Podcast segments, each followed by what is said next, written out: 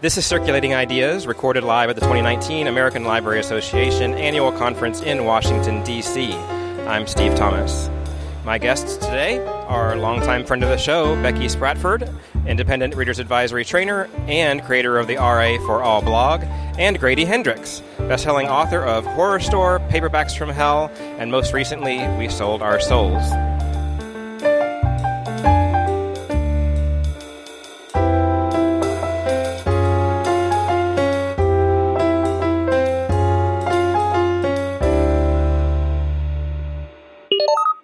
With library budgets constantly shrinking, it's getting harder and harder to provide the resources your library patrons want and need. That's why the folks at Mometrix Test Preparation created the Mometrix e-library.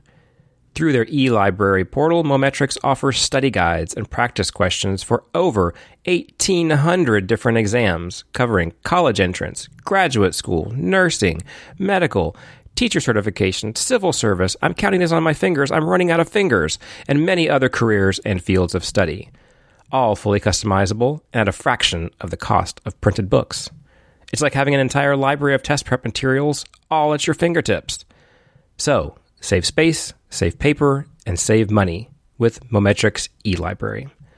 To get a free demo and 10% off your first purchase, visit goelibrary.com and let them know you came from Circulating Ideas by using the promo code PODCAST.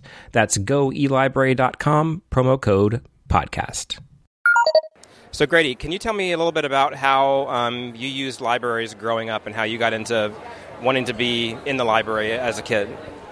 Well, I was sort of raised by libraries, like Tarzan was raised by apes. I was raised by libraries. Uh, my parents were divorced, and so I would always be waiting at the library to be picked up. Or my dad worked at the hospital, the medical university library, where they had great books about uh, gruesome diseases. And uh, my mom was taking night classes at the College of Charleston, so I was in there reading their like Village Voices and things like that but even before then, I, I, libraries have always been a really big deal to me, and and I, you know, when I was a kid, like really, really young, we had, I grew up in Charleston, South Carolina, in this little suburb called Mount Pleasant, and we had the Mount Pleasant Public Library. It was just tiny little hut. Uh, I mean, the, the, place was the size of a living room. And uh, my librarian was Ms. Earhart. And um, I was addicted to this book called Robert the Rose Horse by jo- Joan Heilbroner, and I always had to get it out of the library. And so I would go in every week. I get my books. I get Robert the Rose Horse. I come out the next week. I return the books. I return Robert the Rose Horse. I go home and I start getting really anxious that I didn't have Robert the Rose Horse. So we get in the car and go to the library again. It wasn't that far away. And get Robert the Rose Horse again. I think, you know, I looked at the call slip at one point and like, this was back in the day when you stamped those at the front. I think I was the only person to check it out for like years. And, um, and and it was this really you know Miss Earhart the librarian always had it. It was always in there. And um, gosh, I think it was last year. I, I, was talking to my mom and I found out why I always had Robert the Rose Horse, which was um, that it wasn't that it was always there. Is that Miss Earhart, our librarian, had seen how into this book I was, and she knew how devastated I would be if it wasn't there. And so she had hunted down a copy because it was out of print, and this was the, the 70s. And she hunted down a copy, bought it with her own money, put a call slip in the front, put a call thing number on the spine, put a library stamp on it so it looked like a library book, and she kept it behind the desk so that whenever I wanted Robert the Rose Horse, it was always there. And you know, it, it's funny to be talking about this now because about two months ago, I found out Miss Earhart had, had passed away. Uh, and, you know, I never knew her first name. I, I honestly didn't even know she was still alive. But there's an element where it's sort of like, oh, a small town Southern librarian's passed away. You know, it's like, well, who cares? But I care because she taught me that libraries weren't just places you got books. And, and I think this is a hard thing for librarians to remember because they're fighting with budgets. It's their job. They're dealing with homeless people coming in. They're dealing with people fighting over the computers, all this stuff. But libraries are really important. It is the one government service, the one funded service that takes care of people's souls, that takes care of the best part of them, that, that lifts people up, that gives them this for free. And at a really young age, you know, Miss Earhart taught me that libraries weren't just about books. It was a place where things were safe and they were secure and they were stable and they were a place where people were kind. And that was their job to see what you needed and to help you with that. And and so for me, I can't say enough about librarians and libraries. They mean so much to me. And to see them get defunded, to see people act like they're nothing more than glorified video checkout clerks, it, it, it kills me on a certain level. I feel like, you know, and it's more than a job. I think it's a calling for people. And uh, how much of an impact on your life would you say it was? Like, what, do you think you'd even be a writer if it wasn't for libraries? No, absolutely. Libraries taught me everything. You know, it's it's funny. Um, the the downtown because I eventually I moved out of the you know away from the Mount Pleasant Public Library into the downtown Charleston Library, and it was this castle. It was in a, like with turrets and battlements and all this, and it was painted like Pepto Bismol pink, like pinker than Betty Becky's sweater right now. And like it was always this weird thing, this bright pink castle that was the library in the middle of downtown Charleston, and I never understood why. It was, and no one knew. They were like, "Oh, it's just always been this way." And then eventually, like when I was getting older, I started getting into conspiracy theories and all that. And, You know, you find the books about conspiracies and in the library and the Mysteries of the Unknown series and all this.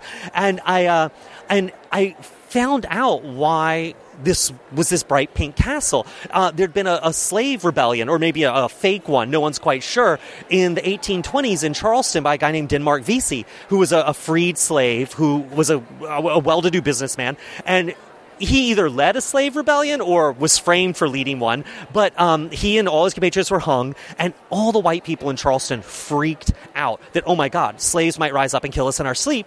And so they built this castle that was the arsenal, and they built it to look like a fairy tale castle to remind them, like, this is strong. This is this iconic er image of safety and a fortress. And then in the like 50s, they like painted it pink to make it less racist and like, and, and turn it into the library. But it was and so library it was like that was one of the first times i think i was 14 i was like wow everything has a secret meaning like like the world is shaped by history it's shaped by the like forces like racism or things we don't even know we don't even see but they they, they put a footprint on the world so i mean for me libraries have taught me everything well um, you um, generally write horror um, with a couple of ex- exceptions. But uh, I want to talk. I've talked to Becky about this in the past, but genre fiction in general doesn't always get the respect of the general overall literary world, and that includes horror, sci-fi, fantasy, all that kind of stuff.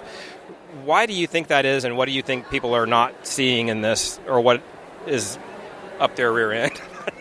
to put it unpolitely.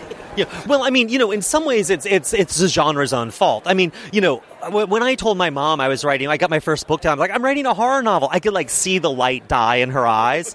Um, but then when I was like, oh, I'm writing a book about a haunted IKEA, she's like, oh, that's really funny. Like, like the horror really got stigmatized as a genre in the 90s because the horror publishers, like, really, like the the big publishers were buying up the little ones, and they were putting out so many horror paperbacks, and they were cheap, and there wasn't a lot of quality control. I mean, there were good books in there, but there were so many. There wasn't a lot of quality control, and serial killers were big. So it was book after book after book that was really gory. There was a lot of violence against women. They got really into like a lot of creepy sexualized lines, and the covers were in this arm race to see who could outgross each other. I mean, even I was talking to Lisa Falkenstern, one of the cover artists. She's like, I stopped doing horror covers in the '90s because they stopped being funny and clever. They just started being gross, and she moved over to romance. I was so I feel like when when that died out in the 90s and those those horror lines all shut down, it left this idea that horror and porn and misogyny and and ultra violence were all sort of linked. And and I mean, I put that on the publishers. They wanted a buck. You know, we can't blame them. Um,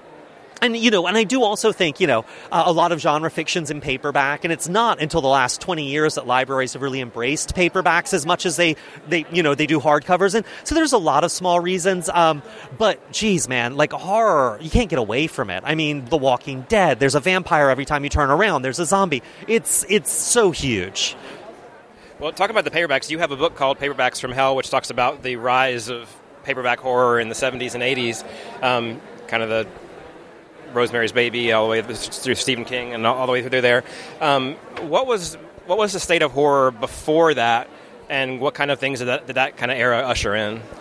So horror really didn't exist as a book genre before Rosemary's Baby in '67. Like, like they were like suspense stories or thrillers, or occasionally you'd see the word horror, but it wasn't a, a genre. It wasn't a literary genre. It wasn't a marketing genre. Um, and so Rosemary's Baby, and then like a couple of years later, The Exorcist and Thomas Tryon's the Other were all huge hits, and huge hits for grown-ups, and huge hits that people would read and that were considered respectable. And so that unleashed this deluge. But of course, you know, as the '70s turned to the '80s, all these publishers discovered the real money was to be made in paperback. And, you know, it was, this stuff would go into libraries in hardcover, but, you know, it may be in libraries in paperback, but it would be deassessed because it would just get banged up so fast. And there was more new material coming in. So what's weird is doing these books, I've, um, doing paperbacks from hell, all the books for research, I'm getting at like paperback swap shops and library book sales and friends of the library book sales, but not in libraries because they're just not on the shelves. And so one of the things that's been really cool is I've been working with this publisher, Valancourt,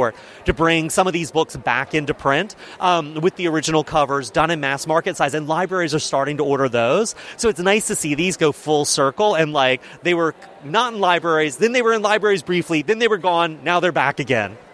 And was this the kind of stuff that you read when you were a kid? I mean, is that what interested you in writing this book, or what got you into interested in this in the first place? Oh God, no! I didn't read these books as a kid. The covers were way too gross. They scared the hell out of me, and the covers don't even have to. They they're not even that gross, but like they just terrified me. Like you know, and so I read mostly, weirdly enough, men's adventure fiction as a kid because my dad was a big World War II buff, and tons and tons of sci-fi. It wasn't until I was like writing horror that I'd go into these paperback swap shops, which are like my bookstores. Like I like a bookstore without a playlist, like or an employee's recommendation table. I like just the piles of moldering paperbacks. And um, I was seeing all these authors I never heard of. Like, who are who is Bari who is Bari Wood? Why are there so many Omen novelizations? Like, what? And so I just started reading them. And as I read them, I realized there was so little info out there. And like, you start. One thing that's been a real joy about this is to sort of talk to the artists who did the covers and the authors, and and you know just hear about what they did and what they went through, and sort of what this world of publishing that's gone now was like. It's just this lost you know island of publishing that's kind of forgotten. Well, if you didn't read it growing up, what was it that sort of drew you to it to want to write it in the first place? Then, why, why was that your chosen genre that what you were drawn to? Yeah, I don't know why I'm writing. You know, I feel like I'm just writing about the world around me, like haunted IKEAs, and you know, your best friend's possessed by Satan in the '80s. Like, like to me, that's just sort of life, and it turns out to be horror.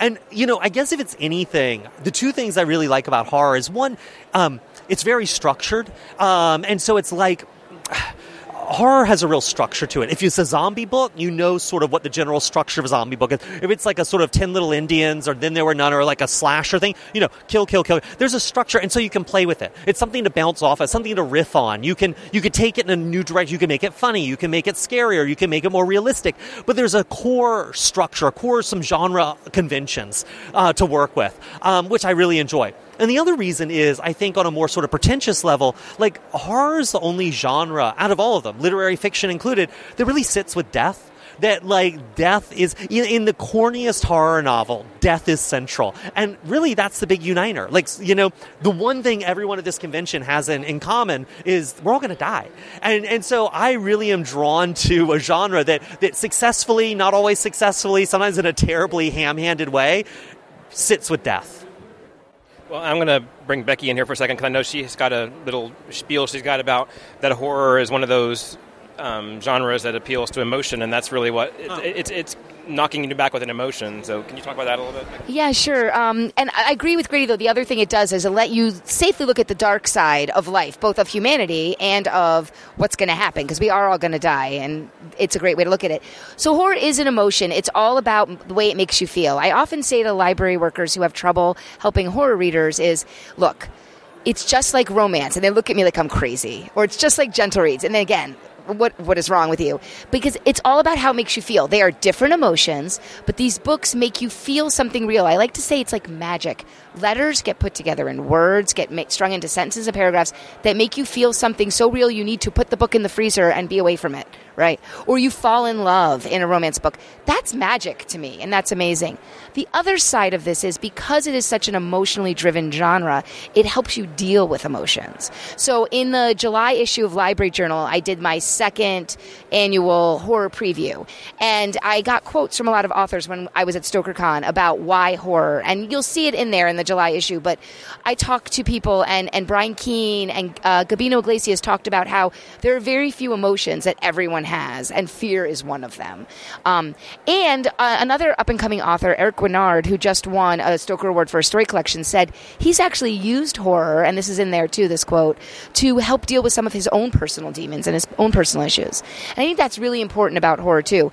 When the world is a dumpster fire, you either go, you know, watch the Hallmark Channel, who are having record numbers, or you try to find something even worse because it makes it all feel like, oh, I can do this if it's not a giant zombie or, you know, an, a, a curse coming back from the dead to get me. Actually, oh. Yeah, no, actually, that's really, really smart. I hadn't thought about that, but emotions. But you're right. I mean, these basic emotions, there is a suspicion of them, like by smart people or, or you know, by academics or whoever you want to say. Yeah, like, like love. Like, you know what I mean? Like, like, and the weird thing about horror is because it's scary, like, I'm far more likely to fall in love and have sex than I am to, like, fight a zombie. But, like, being scared, being, you know, laughing, like, these really basic things, there's a real suspicion of them in art. And, and I like sort of grubbing around in the gutter. Right. Good. Right, because things like I mean, like mystery and sci-fi. I mean, they're much more plot or character driven. I mean, there's some emotion in there as well. But. Actually, if you look at the way we classify the genres in um, Joyce Saricks, um, Neal Wyatt's book about the genres, the new edition is out. Um, we talk about genres of the intellect, and that's where mystery and sci-fi go because they're all about you, like either figuring out who done it or looking at moral issues from an extraordinary perspective. So you're absolutely right; they are different, and a lot of times science fiction, fantasy, and horror get lumped together because they're speculative. And although that is something they share, that's not what they're all trying to do. And actually, yeah, just sorry to jump back in, but yeah, and one of the things that's interesting is when you're talking to people, readers about horror, the first thing they want to know is, is this book scary? But I don't always think that's what they're actually asking. Like, I can't remember the last time I was scared by a book, but I like the genres. I like the trapping of the genre. I like what it does. And so I'm not sure what pe- what scaries become shorthand for with readers. And I've been trying to figure that out because I feel like it's it's some immediate experience and relationship they want with the story. And and I and I don't know exactly what it is they're looking for, but I think when they say scary, they don't mean scary. I think they mean they want to tap into that emotion of fear from a place that isn't like current events or like really real. Um, and I feel like I, I think you're right because I've read so many horror books that they don't necessarily scare me, but I do like when they make me feel like, ooh, this is uncomfortable, this is different, you know. And I'm, ooh, it, it's just a feeling that is too easy to have without trying, and it's kind of comforting to like say, I'm going to go search this out. There's something a little illicit about that. Well, maybe maybe it's this looking like readers are looking for this tapping into the gut. You know what I mean? They they can smell a book that reaches down into their gut and gets that reaction, whether it's love or, or fear or whatever it is, and they can tell books that don't. And and I think for them, maybe that's their BS meter. Is it hitting my gut or not? It's like the same reason I love one of those books that like spontaneously makes you cry and you weren't expecting it. Like tears on an airplane and you're like, oh crap, I'm crying on an airplane. But that's awesome. Although I do have to say, I was on a flight once, and this very nice, proper woman, dressed sort of for church, middle aged, sat down next to me. I was in the window seat; she was in the middle, and um, she pulls out uh, Fifty Shades of Grey and starts to read. I'm like, oh, okay, well, you know, whatever. It's like fine, I've read it, sorry. And I fall asleep and I wake up halfway through the flight and she's reading Fifty Shades of Grey and tears are pouring down her. She's got a wet mark on her blouse. She is weeping uncontrollably over Fifty Shades of Grey. And it was one of the most, I was like, I want to be in your head. I want to know what this is doing for you right now. Yeah, I, I, when, when I, I don't read a lot of horror, but when I do, I get heavy anxiety. so I don't know from this conversation if I'm not dealing with my emotions, and maybe that's what we're, we should draw from this. You're repressed. Because um, I, I, I, I, let Becky pick one like a year that I get to read, and I read um, Cabin, Cabin at the End of the End of the World last year, and. But, but I warned him it would break him. Yes, and it did. and then it won the Stoker. So yes, yes. Now it was a very. I always say I can see a well constructed story, and some things are for me. um, I've started reading a few yours. I think yours is a little more on my because you, you, got kind of a little bit of the quirky humor in there too, and I, and I, I like I like that element. You like that, right? Right, yeah. the, right. As the that one was, yeah, dark, dark, dark, dark, dark. um, and you also, um, I was looking up online. You just recently done a Stephen King kind of reread of trying to read not everything, but almost everything. You know, not Dark Tower and a couple of other exceptions. Um, after that, I'm sure you've read his stuff before that, but this is a reread for you. Is there anything that, from this new reread that you've gleaned from his work? And is there anything from his work that you could feel like you can apply to your own work? Anything you learned? You know, so I started doing this reread for Tor, and I was going to do the first 10 books, and it just kept going, and it took me five years. And when I started doing it, I was about to sign the first contract for a Horrorstör. First book. I by the time I wrapped it up, like uh, Paperbacks from Hell had won the Stoker. I had two books out. I had another another novel on the way. I had Paperbacks from Hell out. So it was a lot of. So it was like this hugely tumultuous five years of my life. And the one thing that was co- consistent was reading Stephen King. So he became like my spirit animal. Like I don't actually want to meet the guy because I've got a tiny Stephen King who like lives on my shoulder, and I and I like that guy. And so I, I don't want to have to match him up with the real one it was astonishing to reread his stuff, both because books I loved as a kid, like Salem's Lot, read it now, I'm like, objectively, this is not a great book. It's a, it's an entertaining book, but it's not, it's got so many issues with it and problems. But books that I dismissed as a kid, like Cujo, reading now, I'm like, holy crap, on a literary level, this is a wildly ambitious book. Everyone remembers there's a book about the dog and the ra- rabid dog trapping the woman and the kid in the car. That's a third of the book. The other two thirds is a guy trying to save his advertising company, her husband, and um, a woman trying whose husband owns the dog on a trip out of town trying to decide if she's going to like get her kid to go back to Maine or not. And so it's these like it's it's this amazingly ambitious book and it's just incredible. So reading this stuff with fresh eyes as an adult it really showed me that Stephen King is an enormously ambitious writer. He's written books I hate, he's written books I like, but unlike Grisham or um, or Tom Clancy or something like that, who's like, okay, I'm doing military fiction, you know, men's adventure stuff. I'm doing legal thrillers. Every King book is different. He's written super feminist books from a one a woman's point. He's written like YA kind of books. He's written fantasy. He's written hard. He really pushes himself. So even the books that I don't like, I really appreciate the ambition. And like, it's funny, I read Tommyknockers when it came out, and I was like into Stephen King as a kid, and I hated that book when I was like so disappointed. Reading as an adult, it is wild. I mean, it should be up there with Fear and Loathing in Las Vegas in terms of truly psychedelic slices of Americana. Yeah, I mean, because I mean, obviously, he mostly has supernatural elements in, in, a lot of his books, but he has some that is just everyday stuff like Cujo. Again, it's not it's not a demon dog. I mean, it's a dog that has rabies, and even people are shocked sometimes. I think when they find out that Shawshank Redemption is him, it's like there's nothing in stereotypical Stephen King in that, but there's very Stephen King stuff in there if you know sort of the core of his stuff. But it's not ooh, it's not scary. You know what yeah. I mean? Well, you know, one of the things I find astonishing about King is like, so Dolores Claiborne and Gerald's Game, like, you know, say what you want about King. He wrote two books that are actually linked. They were supposed to be one book about women in either early middle age or late middle age, sort of dealing with their families and their lives and marriages that, that aren't where they wanted them to be. And, and sometimes the books can be clumsy, sometimes they can't, but man, they are all heart. And to, to see a writer who doesn't have to take a risk like that, and not really risk, doesn't have to take a chance like that to do it, you're, I mean, you got to admire it. I mean, From a Buick 8 is a really, really long book that's quite honestly, not much happens in it except Stephen King over and over and over again. Yeah, I don't think stories have any value. Yep, I don't think stories have any value. This book is about how story, a story about how stories have no value, and that's the one where he's like, I'm retiring afterwards, and then he sort of came back because he can't stop writing. But it's it's amazing to watch him through his life. It's it's really incredible. Well, it, that's the one that he wrote right after his accident, wasn't it? Where he was uh, very seriously injured. Yeah, yeah, yeah. But that was one he started. After. Yeah, it's amazing to see his books after his accident. You see it creeping in, and then by the time you get to Duma Key, they're books about pain, and they're books where like suddenly all the on the body physical pain descriptions start to feel very acute and make you very uncomfortable. And you're like, this is a dude who's living with chronic pain, and you see it come out of his writing, and it's just I don't know. It's so amazing to see an author sort of age on the page like that. Fascinating.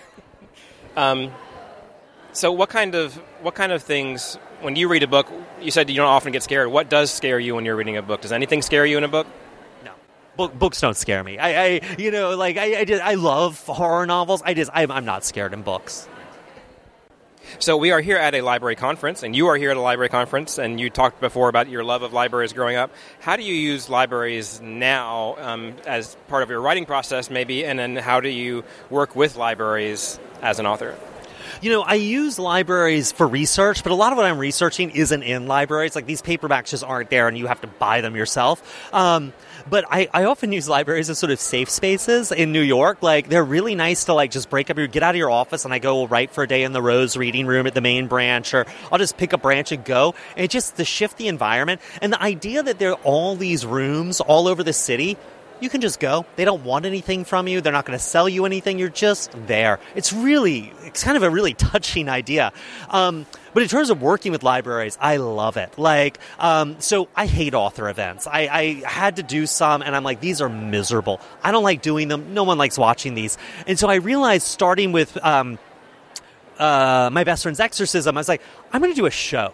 And, and it was rough with best friend's exorcism. Um, you know, and I was doing these things at bookstores and, and stuff. I was dress up like a priest and talk about exorcisms and the satanic panic and all this. And people were like, what the hell is this guy doing? I had these one people, these one group of people came to this bookstore in North Carolina and they were like older. They were probably in their, their 60s, early 70s, and they just stared daggers at me. And then finally they're like, what's your point? And I was like, oh, okay, first question. Um, and then it turns out that they thought that their niece claimed she was possessed, and they had come here because they thought they were going to be getting helpful information to deal with that. So I was like, "Oh my god, okay, okay." Here's a, and I actually used to work for a, a group that did did sort of research in parapsychology, so I knew some people to put there. Like these are people who will steer you right. You know, it's not uh, this is more of a therapy thing. It's not like a paranormal thing. Like because uh, there's still deliverance ministries are huge still, which are basically the Protestant version of exorcism. Anyways, back to libraries.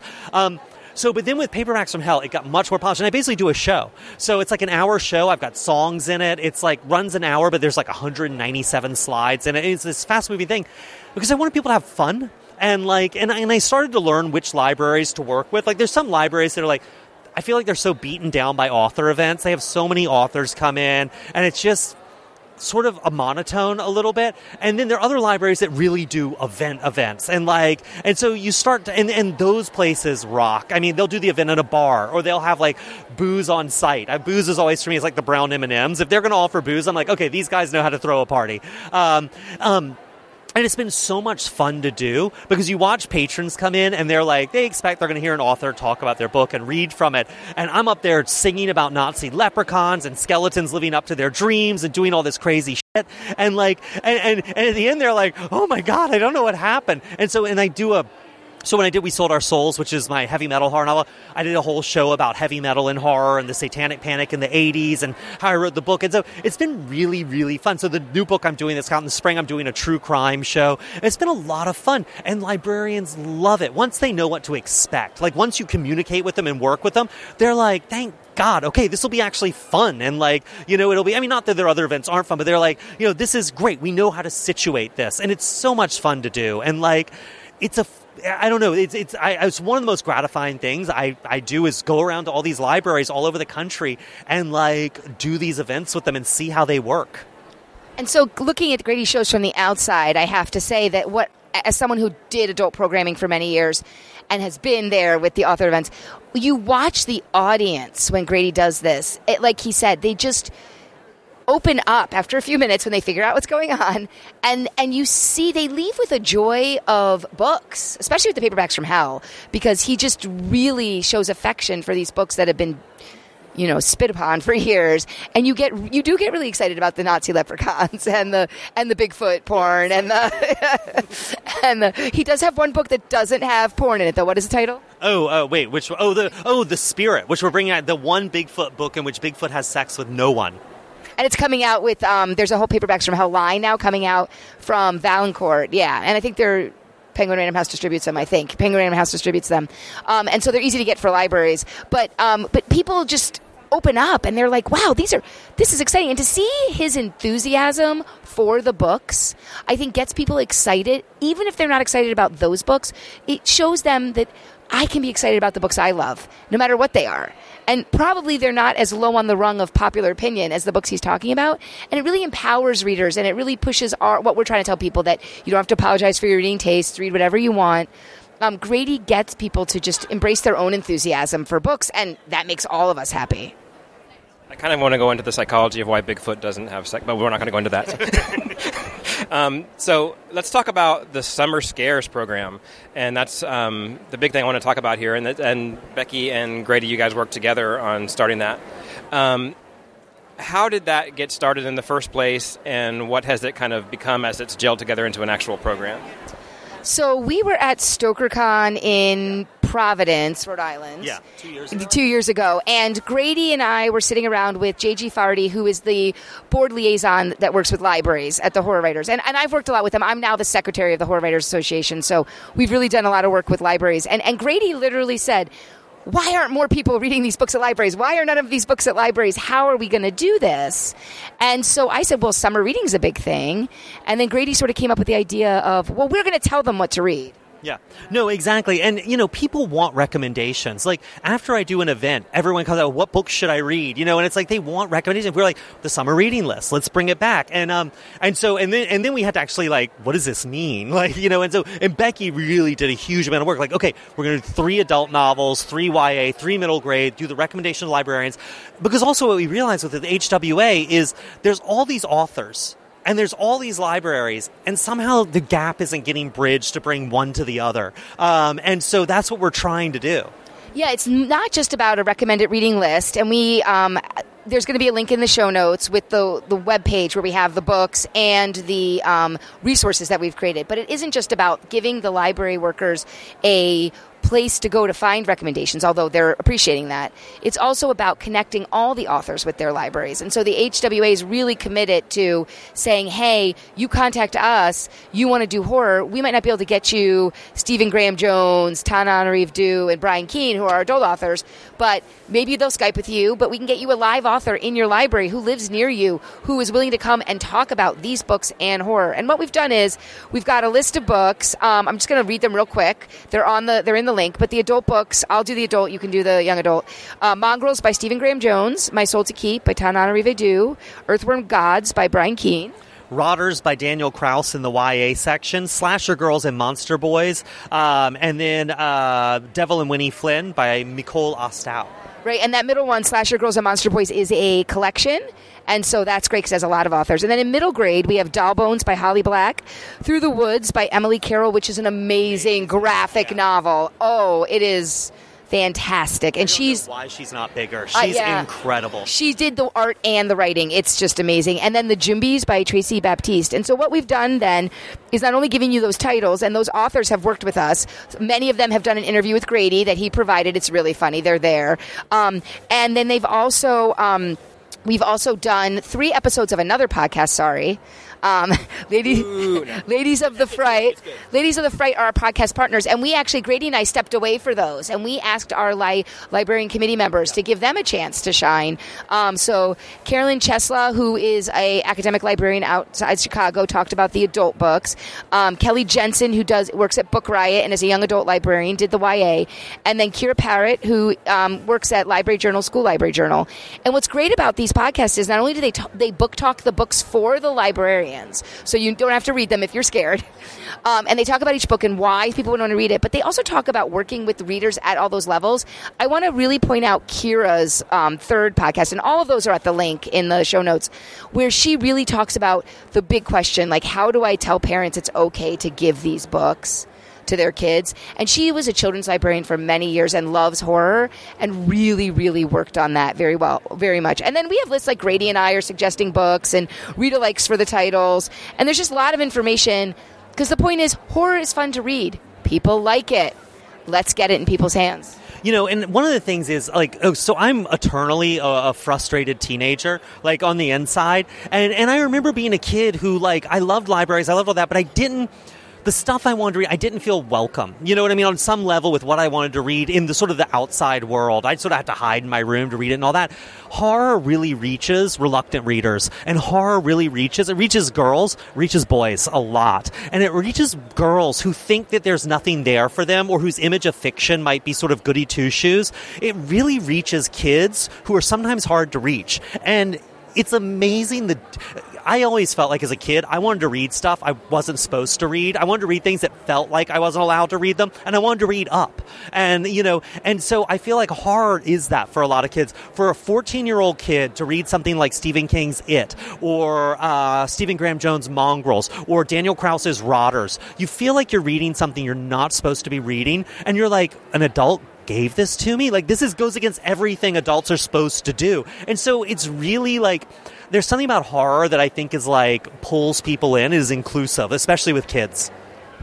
And the other thing is, you know, we know from research in the library world that horror is a genre that, and this pun is intended, but that they're scared of, that library workers are scared of. There was a research done by um, Library Journal and RUSA and NoveList that showed this. It was like the third or fourth genre that librarians were scared of.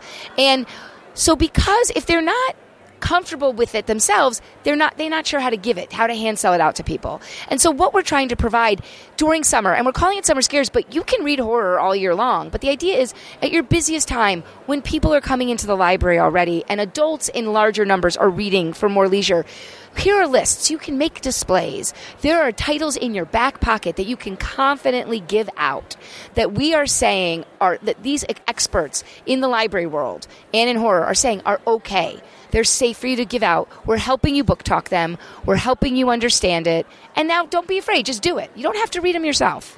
Well, and that's and just to jump in for a sec, but that's one of the things that's been really interesting. So, reading all these books for paperbacks from hell, you know, there was a very different ex- approach to sex and sexuality on the page in 1974 than there is now. And you know, there's there's some of it's just flat out misogyny, and some of it's just sort of a, a sort of like um, a, a, pat you on the head, sort of like sexism. You know, and and one of the things that's been nice doing summer scares and doing uh, the Slime with Valancourt is we're finding the books that aren't going to squick you out. You're not going to get to a book that like suddenly everyone's getting raped by tentacle monsters. Like we're finding books that are inclusive. We're finding books that like don't put their feet wrong. And there are plenty of them out there. But the problem is if you just reach out randomly, who knows what your hand's going to bring back? And we're saying it is safe to put your hand in this dark hole. Like, it's full of nice soft bunnies, not scorpions. Right. Well, and, and, speaking of that, how did you guys pick the books that you picked? What was what was the decision process there? A lot of arguing. so what we did was, you know, that we all live all over the country, so we did have a couple Skype calls. But one of the things we did was we just I just started a shared Google Doc, and we did a brain dump. We're like so here are some of our rules, though. We did say the books had to be at least two years old. We don't want libraries to have to buy brand new titles, hardcover books. They had to be easily available through regular distribution services to libraries. Um, so we couldn't pick like super indie, hard to find titles. Um, then we said, okay, so we're looking for that sweet spot of like two to five years ago. We wanted to make sure the authors were alive so they could participate. Um, and there was that, which made us sad in some ways, but it makes more sense. And then finally, we were using the Book Riot um, in inclusivity rules, which are that they will not publish any lists that are not at least 50% men, women, and at least 33% own voices. So we started from there, and we literally did a brain dump.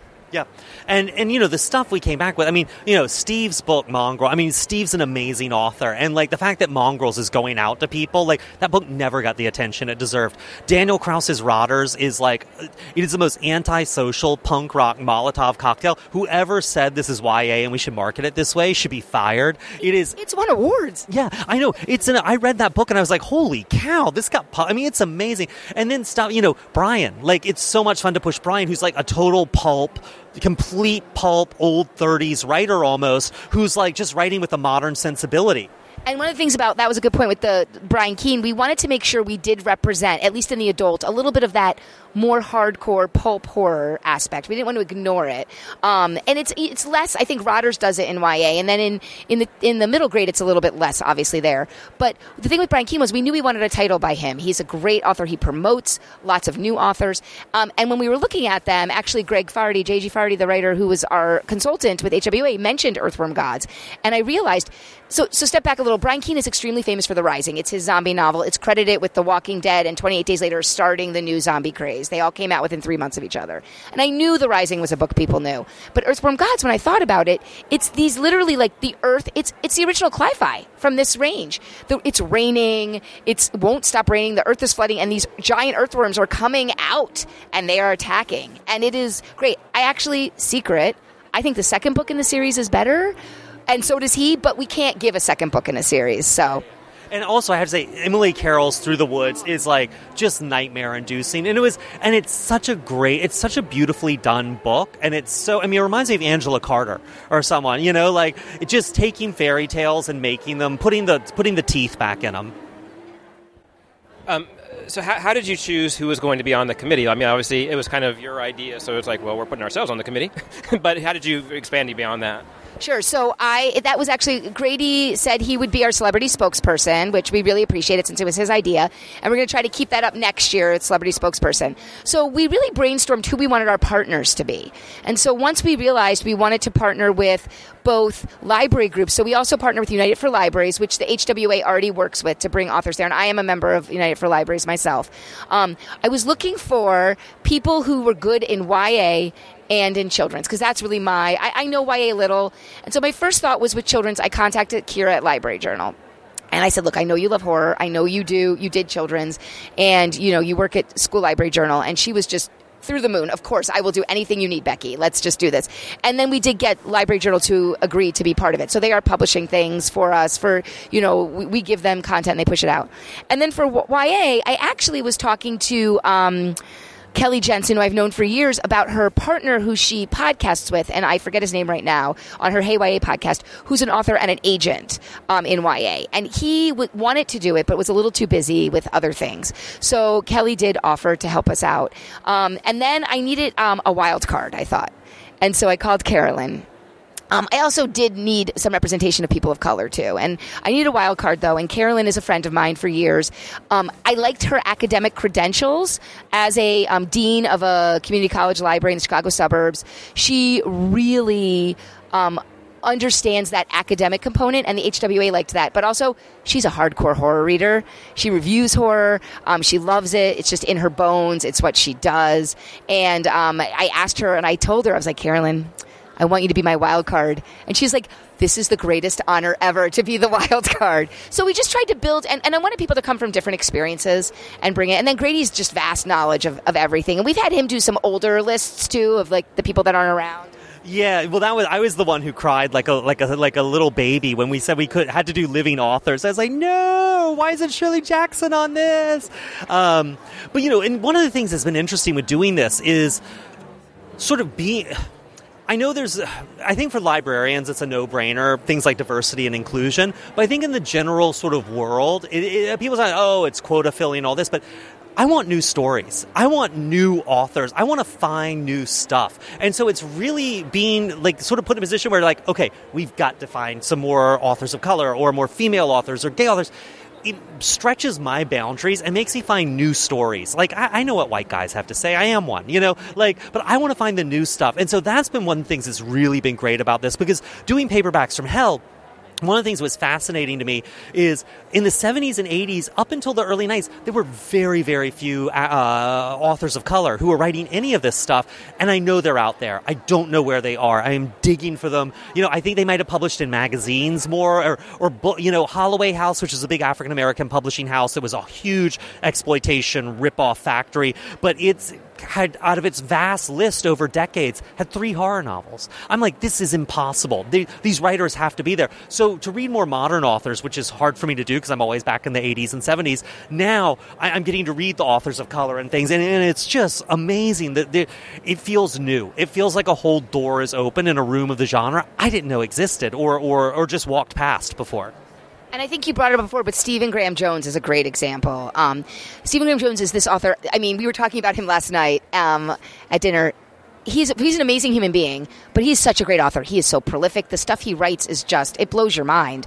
And Mongrels is a great example of a book that he was out. It's out by HarperCollins. It just it got a, it got noticed. It got some accolades, but it just isn't getting the the the readership that it deserves. I mean, it is. I tell people, yes, it's a werewolf novel but it's also a story of the underclass in America right now and how they live and what life is like. And he just writes with such beauty about uh, really horrific things. Oh, and he also likes to say he every book he writes and every story is an excuse to feature a really cool car. So if you like cars, you should read his books. But like that's a great example of an author that more people should be reading and knowing about. Well, and one of the funny things is years ago, I kind of stayed away from Steve's stuff because it was marketed almost as literary fiction rather than horror. And reading his stuff, I, when I finally started reading his stuff, I was like, oh my God, this is just like sort of like balls out, bare knuckled writing I like. Really muscular, really detail oriented, really set in the South where I'm from, although Texas, which, you know, separate part of the South. But like, I was like, this is what I wanted to be reading but it wasn't the way it was marketed wasn't reaching me. So you know th- having them on this list is a way to sort of say to people put it in their hands. And I also like that although he's a Native American, it's not explicitly in all his books, but it's a but it's coming from a perspective that is different than mine. But I do have to say, if you really want to read a great um, blatantly Native American influence story by him, mapping the interior, it's a Tor novella You want to read something that's going to scare you, Steve. Um, this book is an amazing story of two brothers, and it's it's a family, but two brothers specifically. And it does it is on a reservation, which he doesn't always do. And uh, it was it blew me away. It did win the Stoker for best novella. It is one of the best novellas I've ever read in my life. And, and, that's the thing about having own voices, not things. Is you don't necessarily need to read a book with only those characters. Uh, everybody in the book is a Native American. Everybody in the book is African American. It's getting their the author's experience of the world is just a different point of view. Yeah. Like you said, I'm also a white guy. I know what I think about. I've read that for my whole life. So let's see something else. Yeah. Challenge ourselves you know, and also a lot of the best stories are, are out in the margins because they haven't been told yet. I mean, the the fact that you know all through the 20th, first half of the 20th century, even into the 60s and 70s, there were green books, which was an alternate guidebook to America for African American families, so they knew where it was safe to go to hotels and towns on vacation. That's a fascinating story. The story of Chinatowns in America and the Chinese coming to America and, and how they were treated and what they found here. What happened to these Native American and First Nations uh, uh, tribes? These are fascinating stories. I want to read them. I want to have them put through a horror lens. But we need those writers, you know, and we need to be able to find them. Because I cannot get away without giving a book recommendation. So if you want to read a story with the Green Book that's a horror book, read Lovecraft Country by Matt Ruff, which starts with the Green Book and is actually this great Lovecraft pastiche. It's it's going to be a TV show. So there you go. Do not see the Green Book the movie. Anyway. Um, also, also, as a Southerner, I, w- I looked at the trailer for Green Book the movie, and as a Southerner, the way Viggo Mortensen eats fried chicken, uh, uh, like it's an apple, offends me on such a primal level. I, I can't ever see that movie. so, to, to, kind of wrap up, uh, what, what is your pitch to libraries and librarians to embrace this, and maybe broaden out of for horror in general? What's something that we can do to pitch it to them that, that, that, they have that idea of maybe the 80s slasher movie and that's all horror is and they don't want to see this stuff what's the pitch to have them get involved with this so know that we have library uh, professionals and authors working to help you sort through the masses. Like Grady said, that dark hole, you're reaching into a hole that's been sort of pre approved, right? Books we know will work. But here's the thing you need to do you don't believe us, you're scared to sort of hand sell them. Put up some displays put up some displays of horror books and say, you know, scary reads. You don't have to use the H word if you don't want to, but put just put them on display. Put them face out somewhere. Put use our graphics from not the just in October and not just in October, all year long. Use the graphics. I recently linked the folder. Um, Greg Chapman, who's a Australian horror author, did our graphics for us, and I have all the graphics that you can use and download. They're on that link. Um, you can get all of them. Put that graphic up with summer scares. Just put the books out and I'm seriously just sit back, cross your legs, and watch them go out. Yeah, and the two things I would say is one is trust us. Like, we're not going to put a book in your hands that's either a dud or that's going to cause you problems, unless problems were going to occur with some book anyways because of crazy people. Um, but but the second thing is horror is so much bigger than people think it is. And, and I think a lot of librarians know this. I think the generation of librarians that's coming up now, a lot of them grew up in the 90s and went to college in the 90s, high school in the 90s. And the 90s was really when horror changed. It was when Buffy was huge and Charmed and Supernatural was started, or Supernatural a little later, but, you know, Angel and, and the X Files. And people started to realize horror wasn't just gross monsters. Horror could be romantic. Horror could be funny. Horror could be sad. Horror could be smart. And I think that audience, and, and that's the audience of librarians that are out there now, realize that it could be so much more. And I feel like publishing is sort of playing catch up a little to where they are. And those books are coming out now, but they weren't there for a while. TV and movies really carried the banner for a while. And I feel like publishing's caught back up. So, geez, give us a chance Yeah, I mean, movies and TV, like I said, kind of showed that. I mean, for horror, Walking Dead was a huge hit. Um, people, uh, Game of Thrones, obviously a huge fantasy thing something called Star Wars. I don't know if people have ever heard of that. Yeah, I, that's, that, that's some nerd talk. That's a very specialized audience you're talking to. Um, but anyway, um, thank you guys both for talking to me today for the podcast, and um, I will go do some therapy, and then I can read some more horror books. yeah, find your fears, and then find the books that work for those. All right, thanks a lot, guys. Thank you. Thanks. Circulating Ideas is produced by Steve Thomas in the suburbs of Atlanta. Views expressed on this show do not necessarily reflect those of my place or work or the place of work of guests. For past interviews, visit circulatingideas.com and subscribe to the show on Apple Podcasts, Spotify, Overcast, or your podcast app of choice. And help others find the show by leaving a rating or a review. You can follow the show on Twitter at CircIdeas or like the show's Facebook page. Music is by Pamela Klicka. Thanks for listening and keep circulating your ideas.